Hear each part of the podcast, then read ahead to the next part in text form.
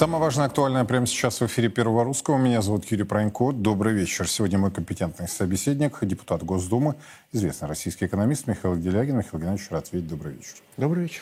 Предлагаю начать с ситуации на валютном рынке, конкретно с рубля. Скорость и глубина падения нефтяных цен на этой неделе, по экспертным оценкам, так велики, как будто рецессия в мировой экономике уже наступила. Нефть марки Brent торгуется на минимумах с декабря 2021, а курс рубля к доллару достиг э, в моменте худших значений с апреля 22. И, кстати, эта ситуация продолжается в эти минуты, в том числе, если вы посмотрите на торговые терминалы. Эксперты считают вполне реализуемым сценарий ослабления российского рубля рубля до тех уровней, о которых еще недавно и правительство, и экспортеры в буквальном смысле могли только мечтать. До 80 рублей за доллар. Но если падение продолжится и дальше, негативные последствия девальвации начнут преобладать.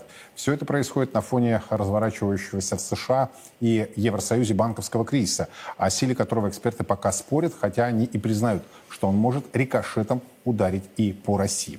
Надо сказать, что сегодня глава ЦБ России Эльвира Набиуллина заявила, что, в общем-то, данный фактор не скажется. Чуть позже мы обязательно, э, на России не скажется, чуть позже мы обязательно с Михаилом Геннадьевичем это дело обсудим. Но я предлагаю м, начать именно с валюты. Вот на ваш взгляд, а, почему опять сып, э, посыпалось все? Внешние, внутренние факторы. Нас вроде как изолировали. Ну, посыпалось все-таки не очень сильно, да, угу. мы привыкли, что там где-то 74, 75, ой, больше 76, да? Сейчас больше 77. А, уже больше 77, да, это тоже скачок, но, извините, это не страшно, это не катастрофа, это шевеление – да, шевеление более резкое, чем мы привыкли, но не более того. С другой стороны, чего вы хотите? Нефть дешевеет.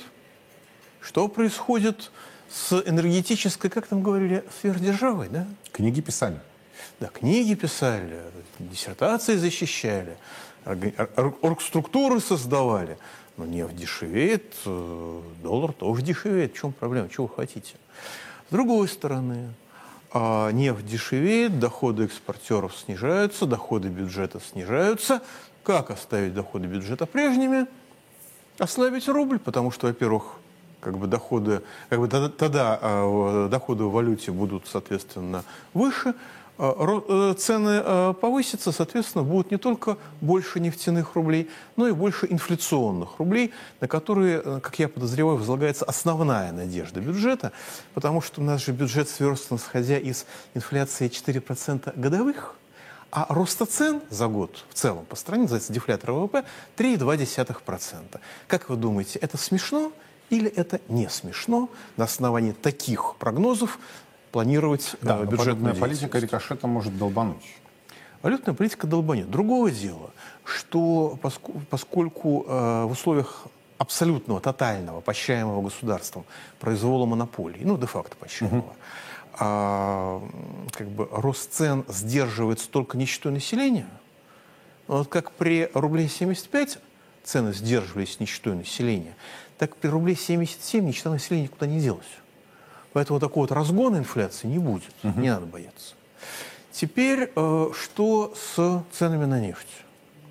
Да, глобальную, депр... э, глобальную депрессию никто не отменял. Мы туда идем стройными рядами, уверенным шагом. Направление? Сич... Да, не слишком быстро. Не слишком быстро. И то, что региональные банки США посыпались, что по спасению кредит СВИС пришлось привлечь просто беспрецедентный кредит.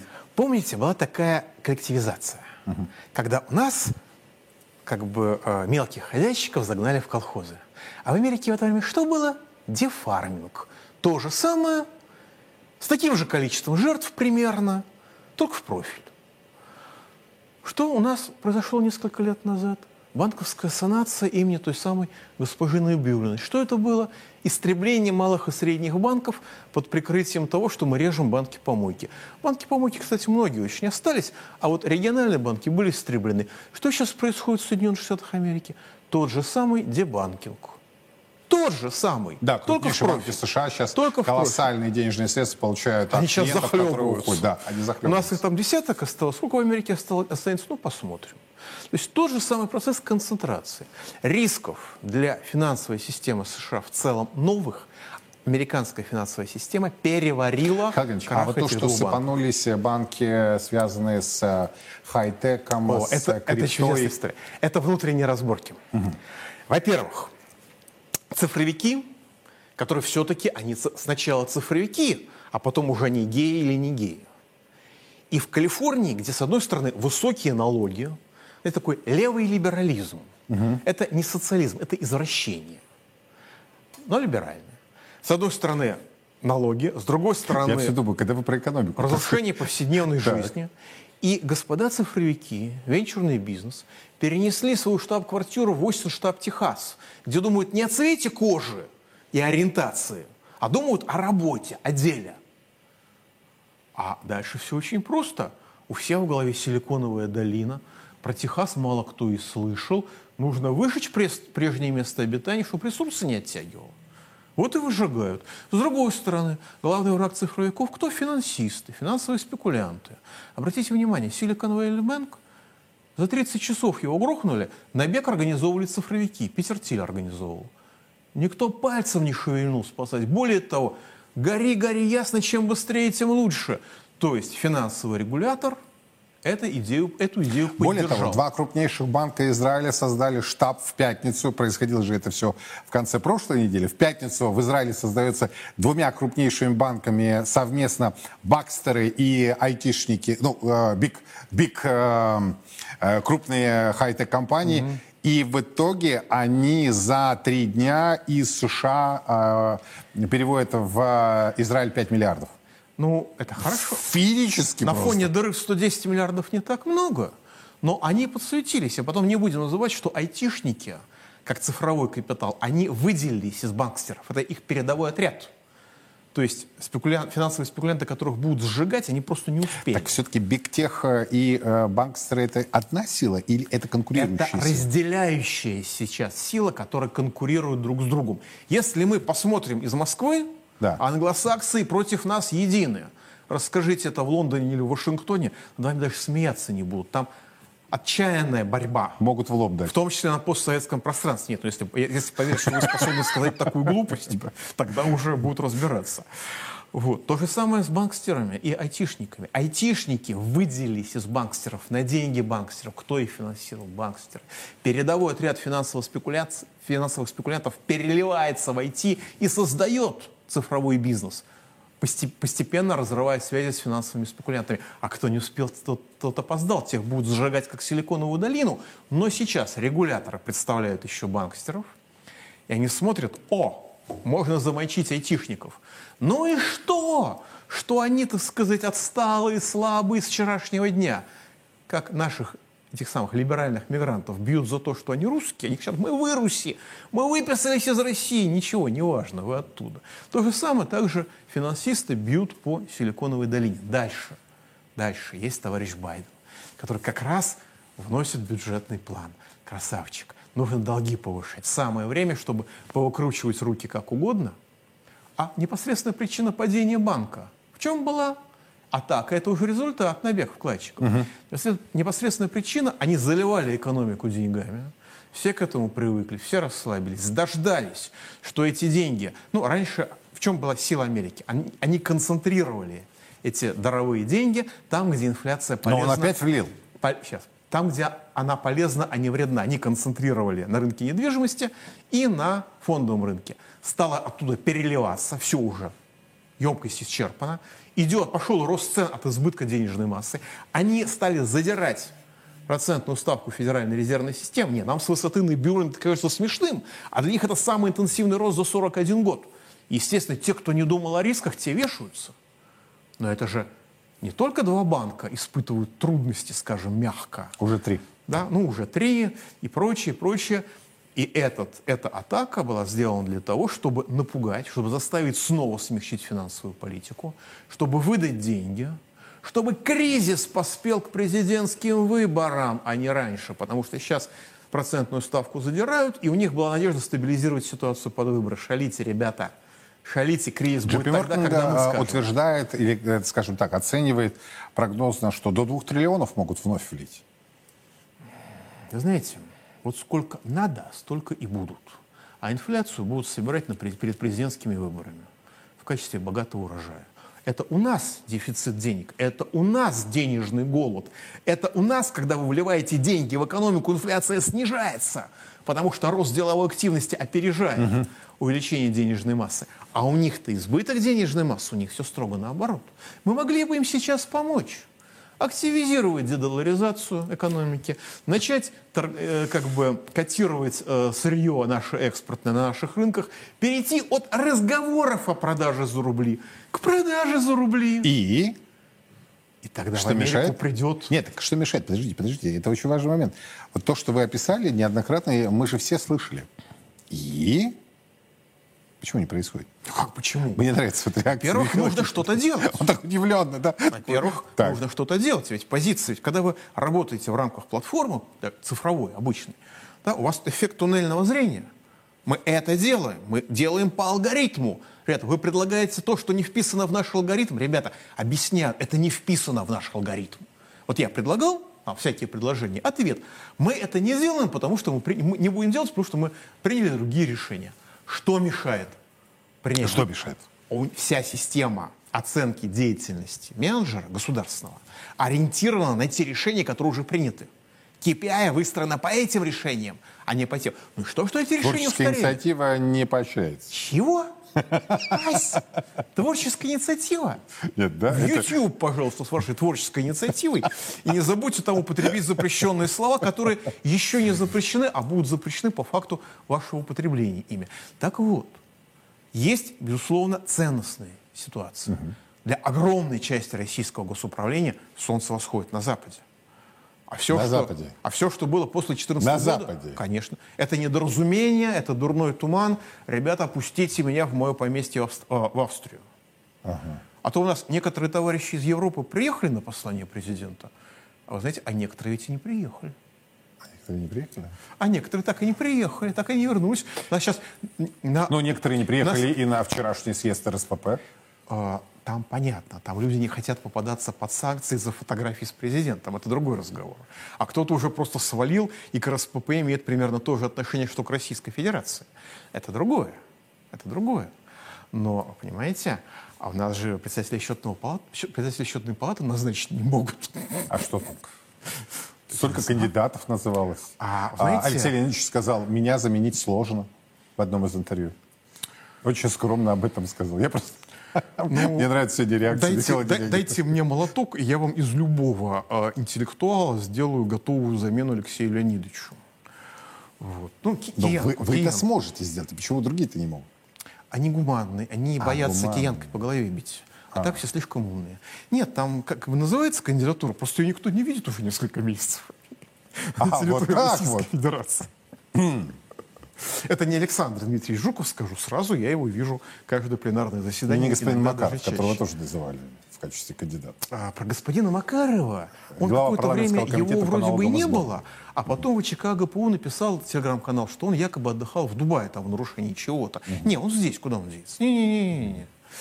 Вот. Но, тем не менее... Есть еще потаенная фигура, которую несколько месяцев э, называют кандидатом. Говорят, Ага. Что никто, но как только его достанут, так сразу Довезут, назначат. назначат. Сразу назначат, конечно, у нас же был опыт. Так может, поэтому он сопротивляется? Выкрадывание, выкрадывание генерала Кутепова. Помните, из Парижа вытащили, приволокли. Он по дороге сердечного приступа умер, по-моему. Но, тем не менее, дело было. Но вот тоже выкрадут. А с другой стороны, я его понимаю. Угу. Потому что после Алексея Леонидовича Кудрина руководить чем бы то ни было, это ой, как тяжело. А вот, э... Такое разгрести не каждому под силу. А давайте поговорим про ЦБ. Эльвира Набиулина сегодня Так, была... вы понимаете, что нас слушают женщины, дети, да? да? ну, И я, про ЦБ я, хотите поговорить? Михаил я вас очень давно знаю. Вы интеллигентный человек. Вы никогда себе не позволите... А, вот в ЦБ это расскажите. Выпасть из зоны русского литературного языка. Так вот, сегодня Совет директоров Центробанка России оставил ключевую ставку на прежнем уровне в 7,5%. Э, сегодня мы приняли решение сохранить ключевую ставку на уровне 7,5% годовых.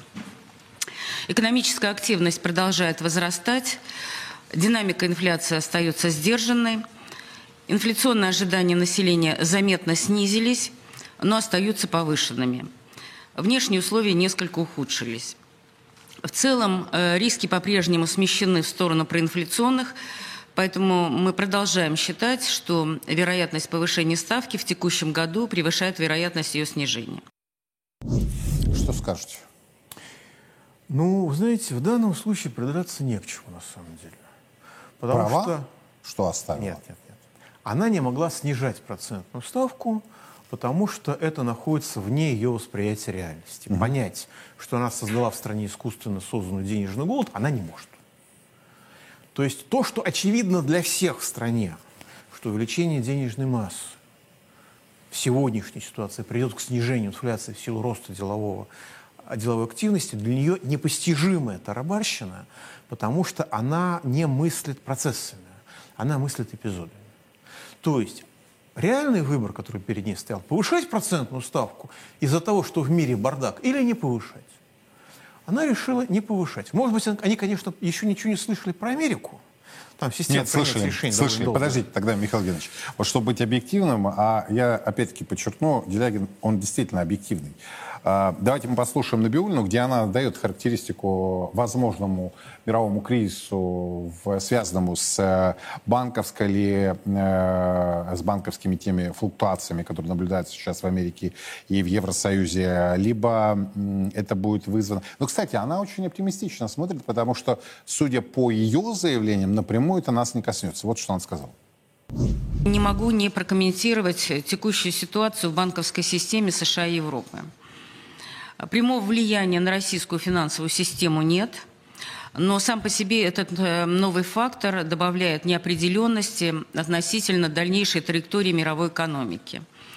Сложившаяся ситуация обостряет для западных центральных банков проблему балансировки между целями денежно-кредитной политики и рисками для финансовой стабильности – с одной стороны, мы видим уязвимость финансового сектора к процентному и другим рискам. С другой, текущее инфляционное давление остается повышенным. В комплексе эта ситуация может увеличить риски в мировой экономике, риски рецессии в мировой экономике, несмотря на те сильные данные, которые мы видели в последнее время. Для России замедление мировой экономики означает снижение спроса на наши экспортные товары, что может оказать дополнительное проинфляционное давление. Ну, то есть, если все-таки рецессия в глобальной экономике, то это по нам шарахнет, как бы нас не пытались Это по нам шарахнет. Что такое снижение цен на нефть сейчас? Это из-за чего? Это потому, что в Америке, в том числе спекулятивные деньги, ломанулись в крупнейшие банки. Угу. Не только из региональных банков, со спекулятивных рынков тоже. С рынка нефтяных фьючерсов немножко, но ушло. Что ушло, случилось ушло, ушло. Уже ниже 72 Подешевело. за бочку. Да. Вот вам, пожалуйста. Вот вам, пожалуйста, что по нам это ударило? Ударило. Больше 77 рублей за доллар, как вы сказали. Вот, пожалуйста, вот прямая связь. Евро уже за Америка расслабнет, угу. расслабится, а, нальют э, денег, эти деньги дойдут. Ну, то есть будут заливать вновь? Сомнений будут заливать, нет. будут заливать, mm им некуда деваться. Потому что есть еще политический аспект. Это, во-первых, против Байдена – чтобы э, пресечь именно, именно жесткую политику. И об этом говорится прямо. И, во-вторых, в любой момент может начаться системная война банкстеров и цифровиков вместе, как представители глобального капитала, против американского государства. Не против российского, а против американского. Потому что для них государство – это зажравшийся региональный менеджер, который не весь что о себе возомнил. Оно должно быть снесено а для этого нужно всем показать, что оно не справляется. Вот реальная перспектива для Америки.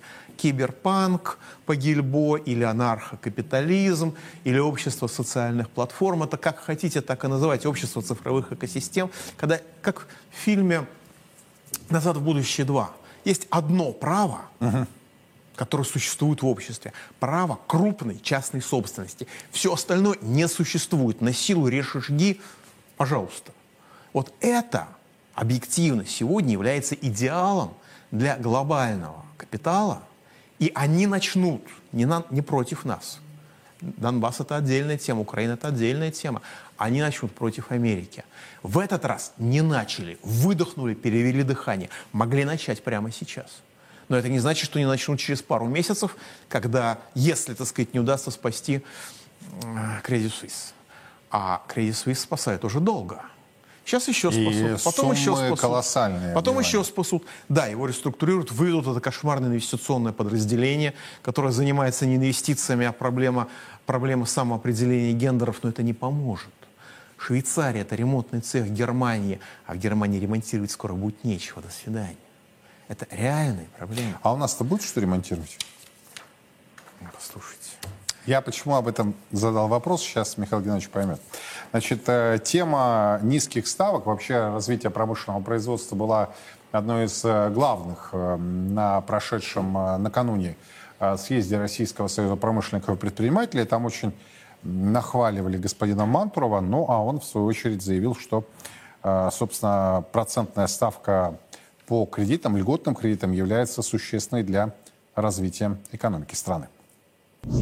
Основной мерой поддержки на сегодняшний день по новой классной платформе это э, э, процентная ставка по кредитам до 5% годовых. Мы уже набрали в общей сложности на, на сегодняшний день около 5 триллионов э, заявок по всем проектам. Сегодня коллега выступал по индустриальным паркам, но на самом деле весь инструментарий сегодня уже сформирован. Единственный вопрос, это вот то, что звучало сегодня, это продление там, до 15 лет. Я думаю, что мы сегодня пока вот, ограничимся на формате до 7 лет.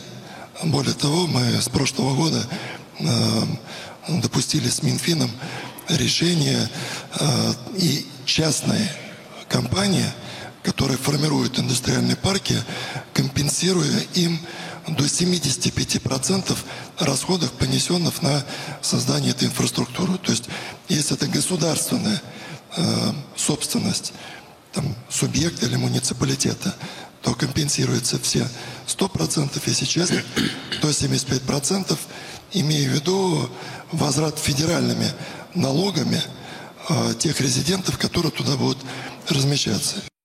Ну так что, ремонтировать будет что? Ой, нет, ну будет что ремонтировать. В России всегда будет что ремонтировать.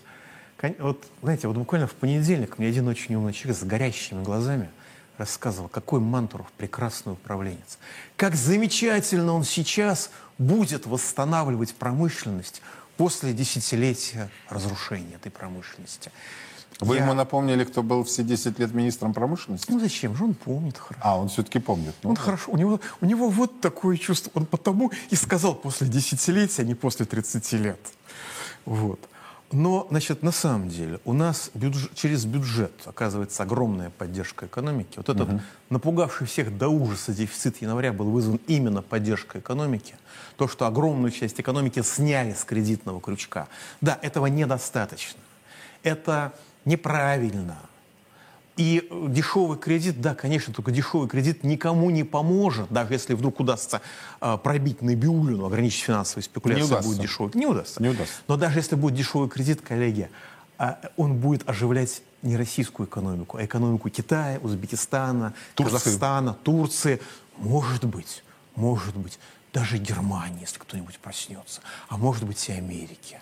А, неважно, потому что все равно Россия останется в ВТО, потому что эти одичалые ее не хотят вынимать. Как сказал один министр, он сказал, вы знаете, ведь ВТО не только устанавливает а, как бы размер пошлин, он уста- а, ВТО устанавливает нормы, а точнее понятия, как же мы будем в- знать, какие вводить пошлины, если мы не будем членами ВТО? На полном серьезе? под стенограмму. Как же мы, как же мы будем знать, как вводить антимонопольные пошлины, в каких случаях и по каким процедурам, если мы не будем членами ВТО? Как же мы будем Это торговать интеллектуальная с друг- импотенция, Михаил Геннадьевич, или что? Или, как вы говорите, тоннельная... Нет, в данном случае Движение. просто исключительно высокий уровень интеллекта. А, Знаете, когда мне Министерство понятно. иностранных дел пишет цедулю под грифом, к сожалению, поэтому не могу ее принести показать, где на двух страницах подробно разжевывает, как в ИТО не работает, почему оно не работает, что с ним случилось, и заканчивает таким бравурным этим самым.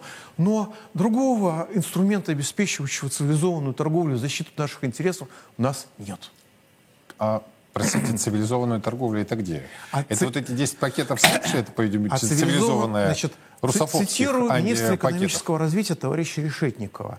ВТО – единственный залог цивилизованной внешней торговли. Кавычки закрываются. Когда ему начал задавать такие вопросы, он сказал, ну, понимаете, у нас есть позиция, мы формируем позицию по этому вопросу, и придет время, мы ее выскажем. Слушайте, на а, фоне этих Я не- я не чиновников... издеваюсь, я, я не понимаю, шучу. я понимаю, да. На фоне этих чиновников Набиулина а, выглядит очень сильным... а, очень сильным борцом за российские интересы. Я вот, я- Нет, подождите, а я не вот это говорю. Решетникова послушал, я понял, почему Путин оставляет Набиулину. Потому что на фоне, Вы того, что там, оставили на фоне того, что там развелось, она действительно вменяема. А, Вот как Эльвира Сахибзадовна сегодня прокомментировала а, вопрос журналистов, который касается того, что ну никак Запад не может найти все валютные резервы России. на полном серьезе зарубежные регуляторы говорят, что они не могут найти 300 миллиардов резервов, которые арестованы, российских резервов, которые как бы э, попали под санкциями. А вы называли цифру 300. Говорят, что нашли гораздо меньше, и цифры прям очень маленькие.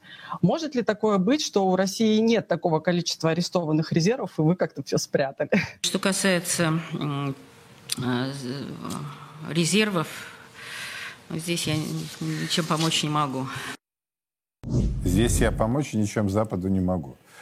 А можете вообще пояснить, э, Михаил Георгиевич, ваше мнение? Ну, всё- по- по-моему, Нет, сейчас- так, а где Она- резервы? Нет, Резервы госпожа где? Набиуллина Запад очень- не может понять, где Госпожа резервы? Набиуллина очень хотела бы помочь Западу, но, к сожалению, не может. Ее спросили, тоже под стенограмму, на заседании фракции, ее спросили, очень вежливо, не я спросил такой. Мне в этот вопрос в голову не пришло спросить. А вот вы Вам-то предполагали... вопрос- Конечно. задавать вопрос? А. А вот а, не, не на пленар, на пленарке тоже иногда дают. А скажите, пожалуйста, а вот а вы предполагали, что вот заморозят золотовалютные резервы? Так. Международные резервы. Я, я думаю, господи, ну, конечно, нет, это же невозможно. Это как применение финансовой ядерной бомбы. Он говорит, да, предполагали. Это было больше года назад. Она не то что на свободе, она на должности. Чего от нее хотите? Она за это еще орденок получит. Ну деньги-то есть? Живые. Живые Резервы есть? Вот послушайте, как устроено европейское регулирование. Нет, ну просто российское народное население уже ставит под сомнение вообще их существование. Потому что их уже давно разворовали. Нет, нет, нет, их не украли. Так. Конечно, можно вспомнить Ивана Васильевича меняет э, профессию, как Милославский обворовал шпака, и, значит, все в 10 раз выросло. Можно вспомнить анекдот, когда, значит, бандиты ограбили какой-то банк, услышали по телевизору, сколько они украли, пришли с повиды, сказали, эти сволочи списали нас в 10 раз больше, чем украли мы. Но, но, тем не менее, европейское регулирование может, могут центральные власти заморозить определенный класс резервов. Но оно не доделано, это европейцы. Они не додумывают до конца. Мы видим это на климатическом мошенничестве, на санкциях, на всем мы это видим. Они не способны додумывать до конца. А нормативные базы по распоряжению этими деньгами, даже просто по сообщению, где что лежит, вполне возможно, что и нету. А теперь поставьте себе на место банка. Вот банковская система рушится, у вас есть замороженные Причем как в российские- Европе, так и в Штатах. да, а у вас есть замороженные российские деньги. Вы их будете кому-то отдавать? Они у вас есть? Ну как, э, фон дер Ляйен может же топнуть ножкой и сказать, ну-ка быстро раскрыли всю информацию. Может. Только для этого нужно, чтобы немецкий регулятор это сказал. А немецкий регулятор от фон дер Ляйен не зависит. И не скажет. Ну, может сказать, а может не сказать. И поскольку он немецкий, и к таким, блин, существам относятся скверно. В Германии немцы еще остались даже иногда в руководстве, кое-где, островками. Очень хорошо, спасибо большое. У нас есть процедура принятия решений. Мы обязательно почитаем и когда-нибудь дадим вам ответ. Это не наша цифровизация, где вас обязаны послать. Да, пожалуйста, послать, но быстро и оперативно. У них там все по-другому. У них там, они там ламповые, они электронные. Я согласен, да. Вот. Так что... Тут один э, знакомый рассказывал, как он пришел в банк открывать карту. Ему говорят, ну, вам сообщение в, в письмо придет. Чем? Чем он говорит? «Э, Письмом. Он, он подумал, нет, он наивный. э, Решил, что это электронное Конечно. письмо. Нет, говорит, по почте. Вот, нет, Не с по электронной стороны- Нет, почте. но с другой стороны, и почта там работает не так, как почта Бурунди. Все-таки почты доходят, и частные письма тоже. Но, тем не менее, я Это а, вопрос о том, что там не спешат. Лет 10 назад я имел отношение с одним испанским банком, но я все за, закончил, все справки сдал, все нормально. И они, вы обнаружили... это, такой, э, это реплика для тех, кто сейчас посчитает, что для тех, кто сейчас Делягина там в Забугорье деньги. Да, да, справка есть, все в порядке. Ну, правда, там 200, 210 евро вынимали с боем, но вынули. И, значит, а, я столкнулся с тем, что я должен отправлять им факс. Я нашел Вы нашли программу. Факс?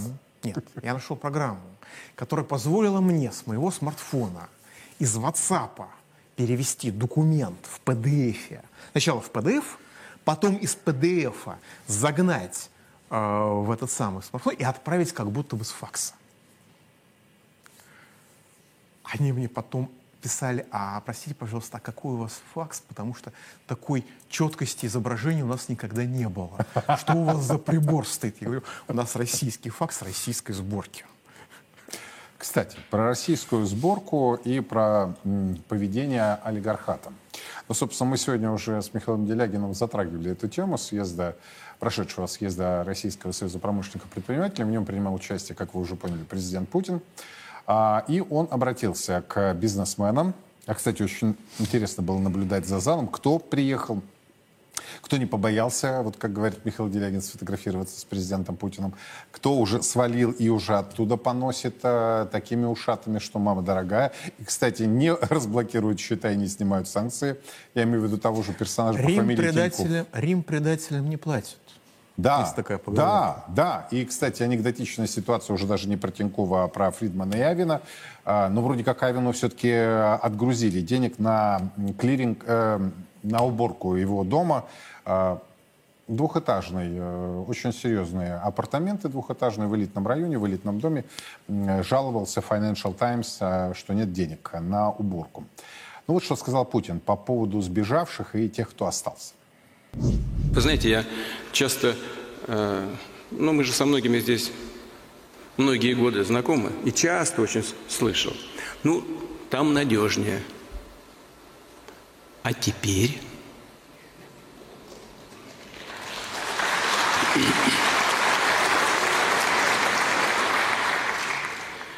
Мы все должны понимать, что здесь основа нашего существования и будущее наших семей и наших детей – и только при этом понимании бизнес будет приносить удовлетворение.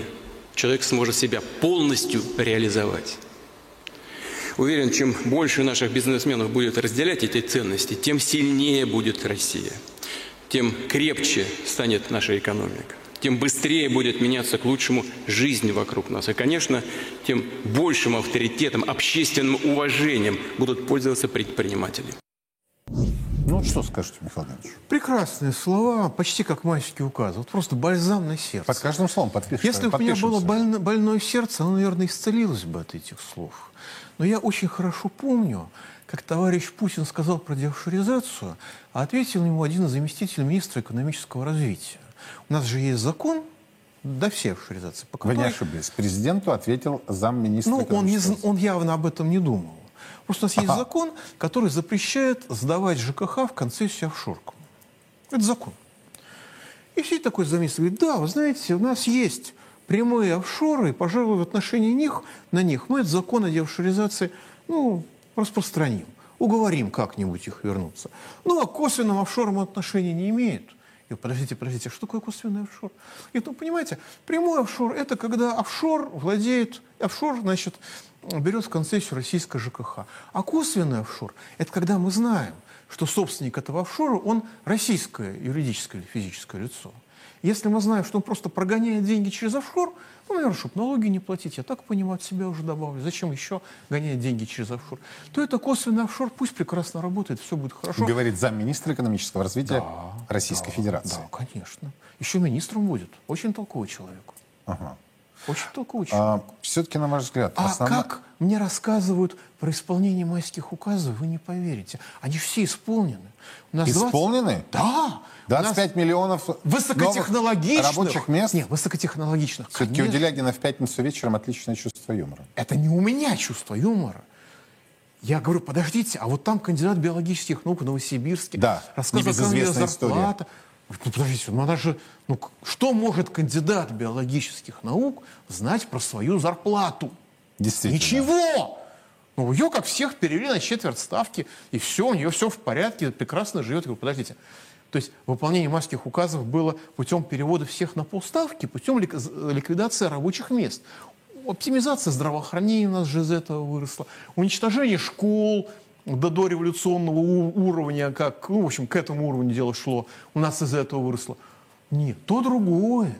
Но указ там выполнили, реально контролировали, реально их недельные совещания. Это был главный То есть параметр. они реально наверх доложили, что указ выполнен? Не, не, не просто наверху поверили, это мне люди сверху рассказывали, это бывший министр рассказывал, который в это верит.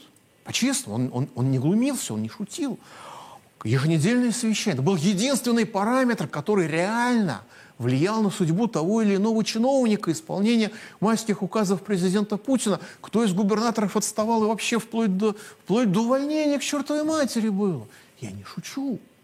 Это вот туннельный синдром. Знаете, вот у людей, которые сильно выпивают, утром помимо похмелья, вот они вот видят вот здесь, а по сторонам не видят ничего. Угу. То же самое при управлении в платформах. Когда у вас есть алгоритм, есть формула. Раз, и два, все, что а выходит, если три, то уже зависает. выходит за пределы этого алгоритма, вы не видите. В принципе, вот я сейчас с Вайлдбери слушал по поводу трудового спора, то же самое. Мы вам да... Вы говорили, что у вас не знаете, кто на вас жалуется. Мы дали вам телефон жалобщиков. Почему вы не позвонили? А у нас в нашем кабинете не было никаких жалоб. Мы вам телефон в руки дали. Не знаю. В нашем кабинете не было никаких жалоб. Мы... Вы просили у нас этот телефон. Не знаю. В нашем кабинете не было никаких жалоб. Ильич, они дебилы? Нет. Нет. Нет. А что? Вот это вот, как вы говорите, туннельный синдром? Это да? человек, который живет в платформах. Вот, понимаете, я много общался с, э, так сказать, э, сервисами обслуживания, и у меня всегда, раньше я всегда думал, что со мной общается компьютерный бот. Вот после сегодняшнего Кстати, иногда общения... с вами общается и компьютерный После бот. сегодняшнего общения я понял, что, наверное, это работает человек, который просто общался живой человек, который просто живет по алгоритму. И все, что существует за пределами алгоритма, для него не существует. Все, он зависает, он да. зависает, он не может двинуться. Но сегодня при мне председатель комитета Государственного депутат Гартунг вернул этих людей в конструктивное обсуждение. Так сказать, вернул их в реальность. Это было жестко, это было неприятно, но это случилось. Надо Валерия а когда, позвать. Давно а когда так работает правительство, когда так работают министерства и ведомства, они эффективно работают. Но вы мне скажите, олигархи-то также работают? Они как? Вот после всех этих встреч, после съезда, они скорее здесь или скорее там? Они где? Как? Поймите, пожалуйста, что когда они там, то глупо думать, что там какие-то деньги. Ведь как происходит алгоритм? И через офшоры правда приходили сюда инвестиции? Для того, чтобы имущество не отобрали здесь, нужно, чтобы имущество было закредитовано по самой небалусе. Значит, я вывожу деньги туда, там я даю кредит своей собственной офшорке, и дальше эта офшорка кредитует мой бизнес. Все хорошо. Но те деньги, которые я вывел туда, я вкладываю не только в Россию, я вкладываю за ее пределами. И у меня свободных денег нету, это бизнес, деньги должны работать. Теперь те деньги, которые вложены в там, угу. в тамошние проекты, они зависли там в силу вторичных санкций. А те деньги, которые вложены сюда, они все закредитовано. И кроме особняков у многих правда ничего нет. Ну там несколько десятков миллиардов наличные расходы, понятно, это не, не в счет а относительно яхты? тех триллионов. А яхты, когда они мерились там?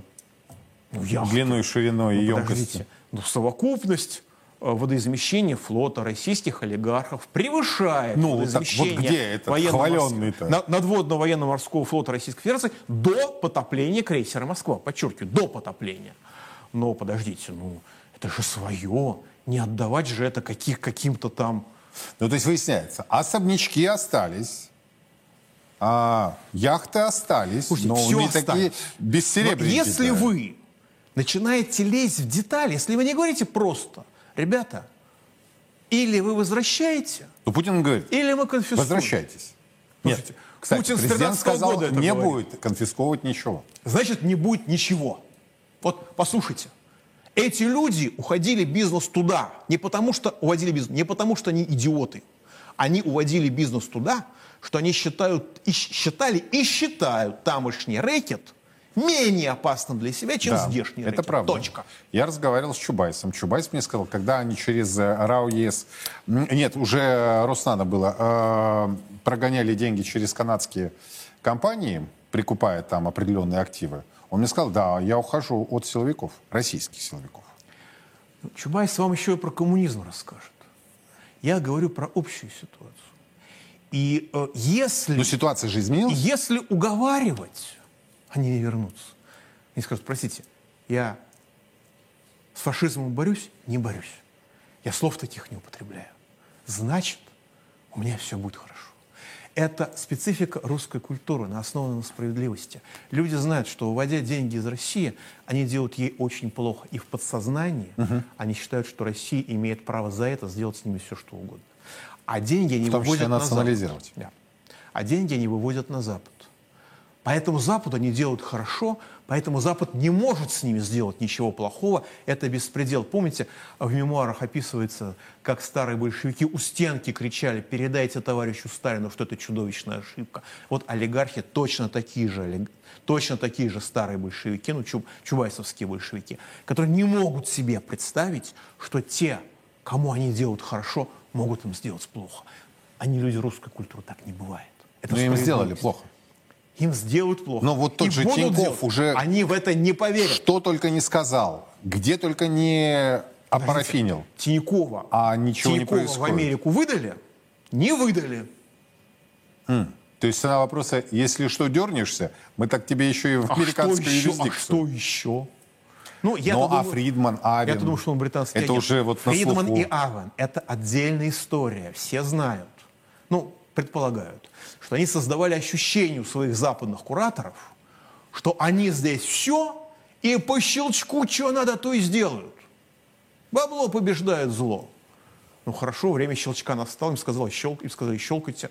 Ой, а мы никто, а мы два пожилых интеллигента, пустите нас, пожалуйста, Но в господин Латвию. Хан был на съезде РСПП. Все-таки, если уж э, деконструировать э, Альфу, то это один Так из хан ведущих. никогда, хан никогда подобных вещей Хан никогда это в смысле никому не фамилия? скажет. Это фамилия, да. Да. Герман. Он никогда такого не скажет никому, он разумный. А эти жили еще в 90-е годы. Они очень много получили за создание этой иллюзии, что они здесь по щелчку все сделают. А когда они облажались, их наказали за это. Нечего обманывать хозяев. Не надо обманывать хозяев.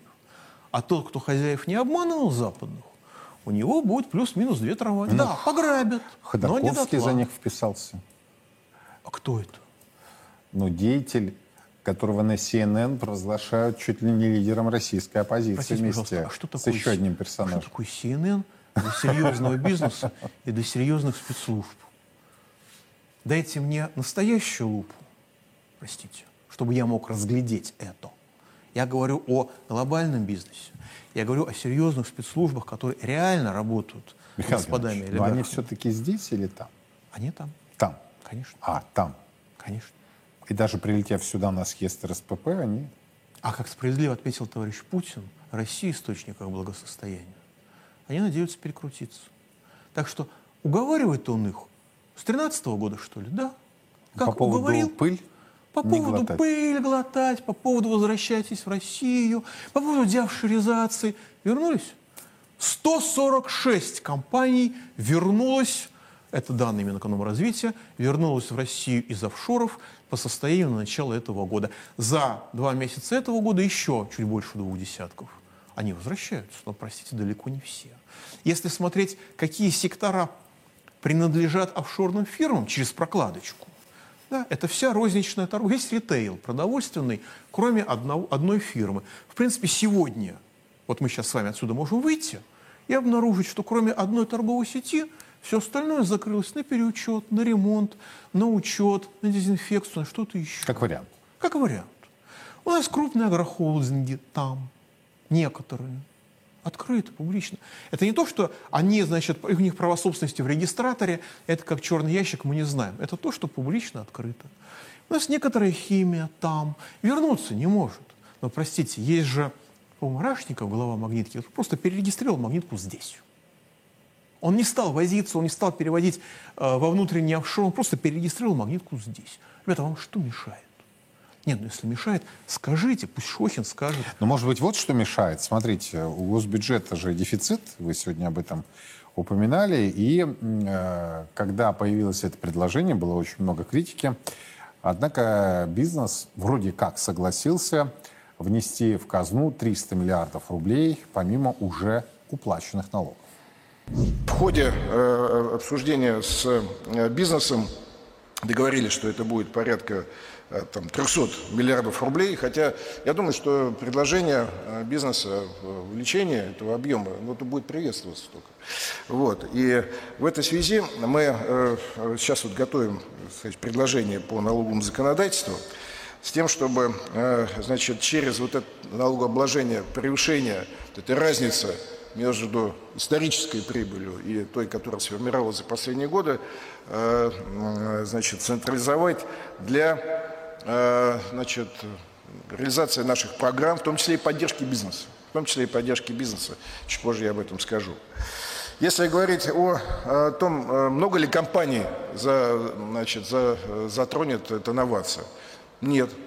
Всего где-то одна десятая от Э, всех компаний составит эта доля. И мы говорим только о крупном э, прибыльном бизнесе. Куда эти деньги пойдут? Эти деньги пойдут на строительство инфраструктуры, на те же дороги, на э, значит, строительство и более качественное образование, на здравоохранение, на заработную плату бюджетникам, которые все эти деньги в конечном счете вернутся в тоже, в, в, все вернется в бизнес. Люди будут больше покупать в магазинах, э, значит, э, больше появится дорог и возможности для э, значит, расширения бизнеса. Поэтому все те ресурсы, которые мы соберем, по сути дела, вернутся, вернутся нашим предпринимателям. Поэтому на это жалеть денег, Александр Николаевич, не надо. Поэтому на это жалеть денег Слушайте, не надо. вот так иногда общаешься с человеком, думаешь, что он дурак. А послушаешь, а он кидал. Вы сейчас министра финансов оскорбили? Нет, зачем же? Я его не оскорблял. Он же не дурак. Вот. Почему так? Потому что, когда господину Силуанову говорили, ребята, дайте денег бедным, так. У, гарантируйте людям прожиточный минимум. Эти деньги вернутся в экономику сразу же. Он сейчас говорит, люди он больше де... будут покупать Он делал вид, что он вообще не слышит и не понимает, о чем речь. Сейчас выясняется, что, ой, оказывается, он все понимает. Он просто вид делал, что он по-русски не бум-бум. Дальше. Министр экономического развития Российской Федерации сначала оговорился, сказал про нормы. Вот он нам определяет нормы. Угу. Потом поправился – и сказал про понятия. Чем понятия бандитские отличаются от цивилизованных норм? Цивилизованные нормы устанавливаются заранее для всех, а понятия устанавливаются постфактум и для некоторых. Да? Вот у нас есть налоги. Ребята, вам с 18 года кричали, когда вы проводили налоговый маневр, отменяли экспортные пошлины, переводили налоговую нагрузку на внутреннее производство. Душили этим производство, не допускали в России производства добавленной стоимости для укрепления колониального положения российской экономики. Вам говорили, что будет так? Вам все говорили, что будет так. Наконец, оно случилось. Ребята, примите, исправьте ситуацию. Примите закон о другой налоговой конструкции – Государственная Дума примет это в один день, Совет Федерации в другой день, и президент вечером того же дня подпишет. Все, нет проблем. Нет, это недопустимо. Знаете почему? Эффект туннельного зрения. Когда вы в платформе, вы не можете менять параметры, которые вы когда-то давно признали базовыми. Официальная позиция, значит, Силанов ее озвучивал. Мы не будем менять налоги. До 24 года. До, до следующего президентского да, цикла. Ну, а потом Ребят, а цикл а почему вы не будете менять налоги? Что, беспредел лучше налогов? Правда? Ну. Вот это вот единый налоговый платеж. Я спрашиваю, а это что такое? И зачем вам эти 300 миллиардов? Одна седьмая дыры 1 января. Ну хорошо, 40% дыры февраля. Э, треть, треть, треть, э, треть дыры, чуть больше трети дыры э, февраля. Не отвечают. Знаете что? Не отвечают. Говорят, ну понимаете, они же много заработали. Ребят, а это основание, чтобы отбирать деньги? Ну, если вы рекетир, да. А если вы государство, то нет. Они же играют по вашим правилам, которые вы ввели.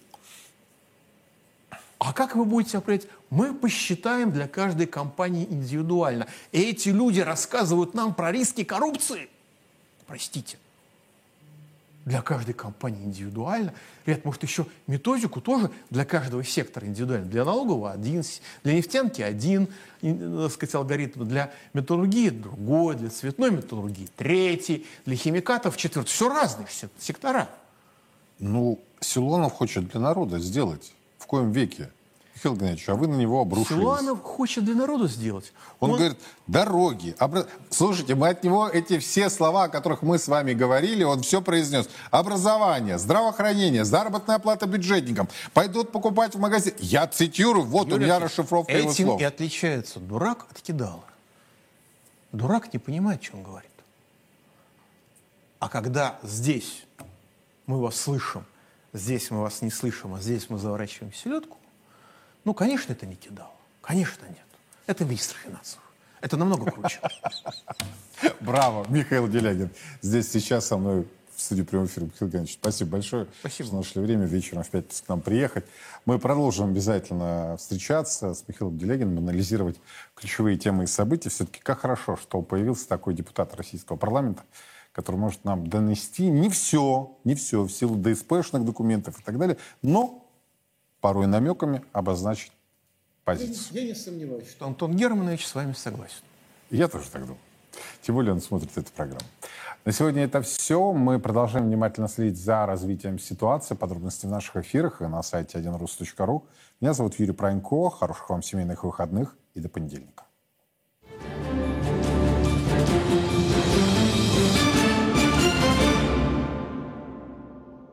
семейных выходных и до понедельника.